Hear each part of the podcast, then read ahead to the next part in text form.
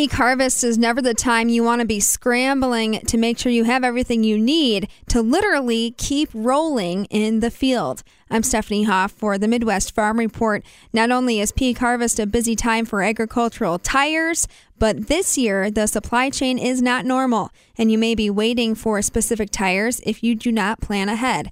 Kevin Rohlwing is the Chief Technical Officer for the Tire Industry Association. He tells us what we can expect on tire prices, how to keep those tires looking like new, and what you can expect for wait times on your tires.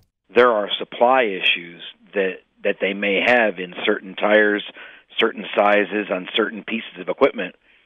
So thinking that oh, I'll just wait a couple of months to buy those tires, you know, you may be waiting longer than that because right now there are supply issues up and down, you know, the supply chain in in the tire industry and and farm and ag tires are no different. So, you know, for for those that are considering putting tires on equipment, the, the call probably needs to be made now uh, to see if you can even get something because I know that that uh, we, we've got supply chain issues up and down uh, across all passenger light truck, medium truck, earth mover, OTR, farm, it's pretty much everything is is uh, is strained right now. So supply is a, is an issue. Tell me, what is the problem with tires? Where are they coming from? Is it a container issue? Is it uh, domestic transportation? Why are we seeing uh, some backlogs or delays there? Well, there's always a certain degree of it, especially in the farm market. A certain degree of it's going to be tied to original equipment.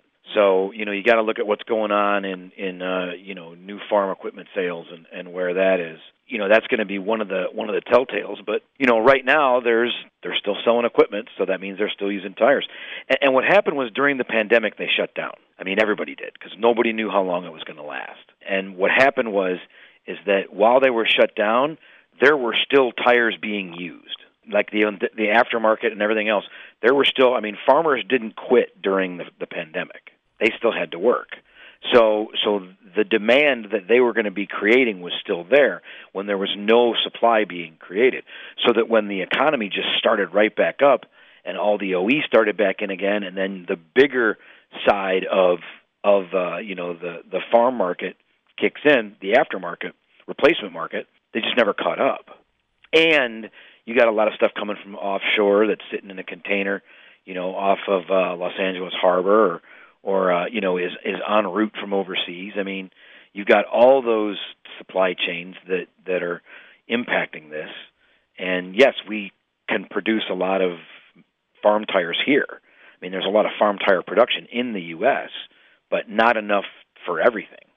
When everything goes wrong at the same time, you end up where you are right now, which is that, and again, it could be certain sizes are good or bad. I mean, I think that's part of the the issues that, that that they may have is that you know if something goes down, you know availability of of a tire or tires could be questionable. I want to ask about the Russia Ukraine war specifically. Did that have an impact on the tire industry and how?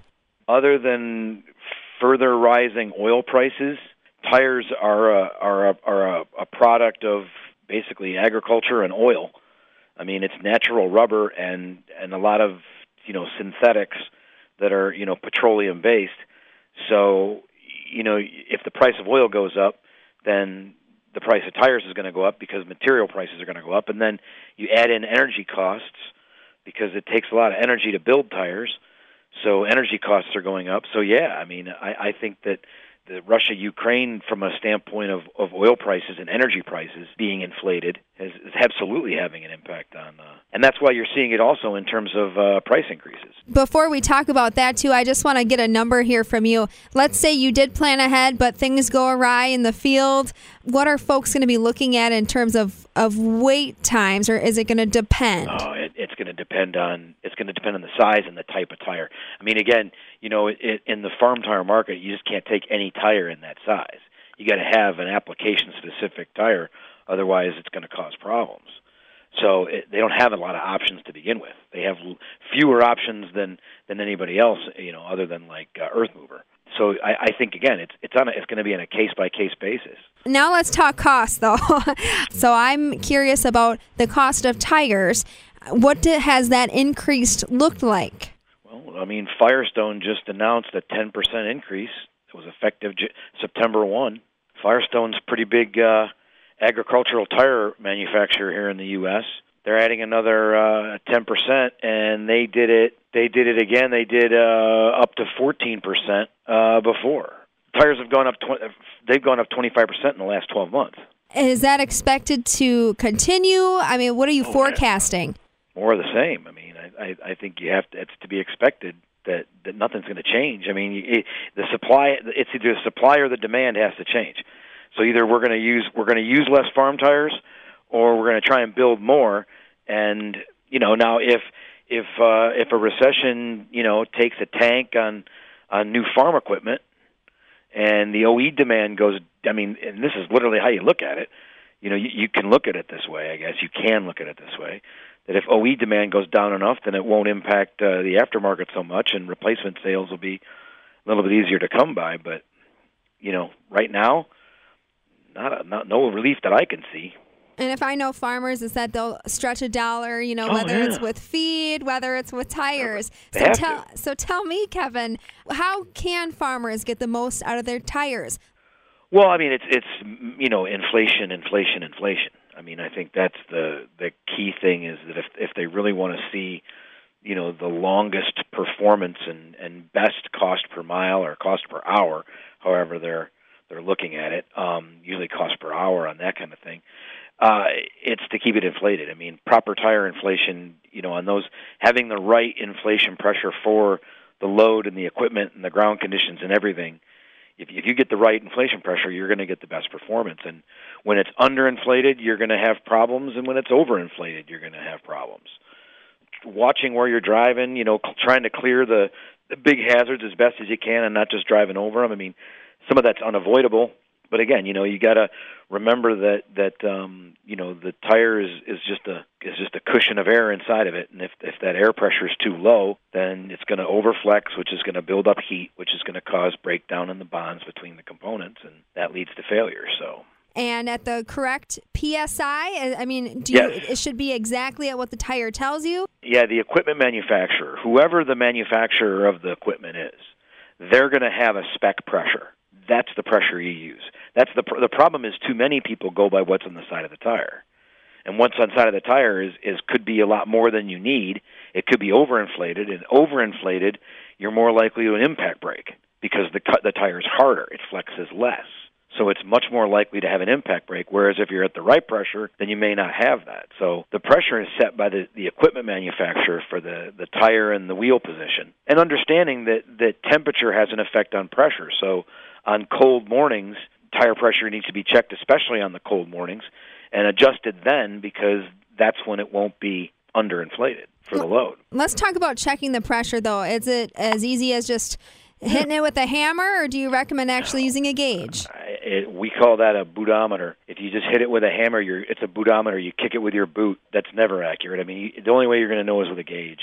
All right, so yeah, take that gauge to it, check that pressure, and yeah, it fluctuates. So cold mornings, check it, but when it gets hot in the day, Leave it. Leave it. The best thing, if you start every morning with the right pressure every morning, then no matter what happens to that tire during that day, if you're staying, and, and that's another thing too. I guess going back to what you had said before about about tires is, um, you know, how can they le- increase the life of tires? Is uh, speed.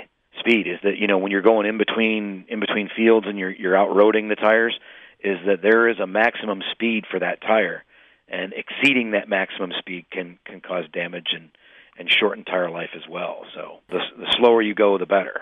And earlier you kind of mentioned the terrain. I mean, you can't Yeah. obviously control everything in the field y- when you're bouncing around in there, but when you're choosing the path to get in and out, watch out for Yeah. those obstacles. Yeah, I mean, again, it's everything. You know, understanding that that you know driving over the the end of a you know a lot of times, and, and it's been my experience. You know, it's it's like deer antlers that you don't see. It's uh the stump that's already only only broken out right to the edge of the grass. I mean, yeah, it's those kind of things that are gonna they're gonna catch you. It's it's you know catching the corner of a of a cinder block that's you know buried in something. I mean, it, it could be anything that that does it. But but again, understand that you know I guess in if if you're in uncertain you know terrain to go slow, you know because again s- speed is going to have an effect. The faster you go, the more likely you know something sharp or something like that is to to penetrate it. Whereas if you go slow, you know, y- at least you have a chance. What about the farm truck or the spouse's vehicle? You know, as the weather changes, should we be thinking about something different when it comes to our auto tires?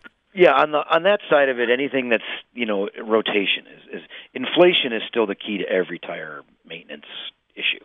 A tire with the proper inflation pressure, you know, is, is much more likely to deliver the kind of performance and lifespan that it was engineered to deliver. So you can't ever overlook uh, inflation. But in in the passenger um, like light truck, pickup truck, rotation is what's going to increase uh, tire life because the front tires are going to always wear faster than the rears.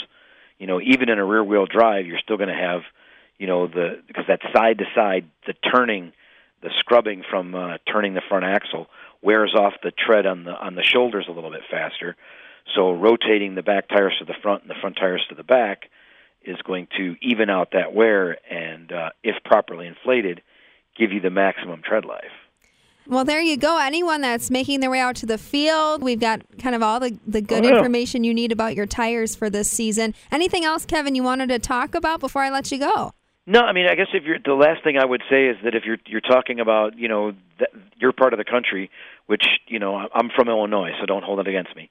um, you know, uh, it's the difference between an all season and a winter tire. You know, and I, and I think that would be the, the one other thing too for for that that area because people think of winter tires as snow tires. You know, and and and we don't get as much snow, so I'm not as worried about it. But but winter tires are really about road conditions that are 40 degrees and less and most importantly, ice.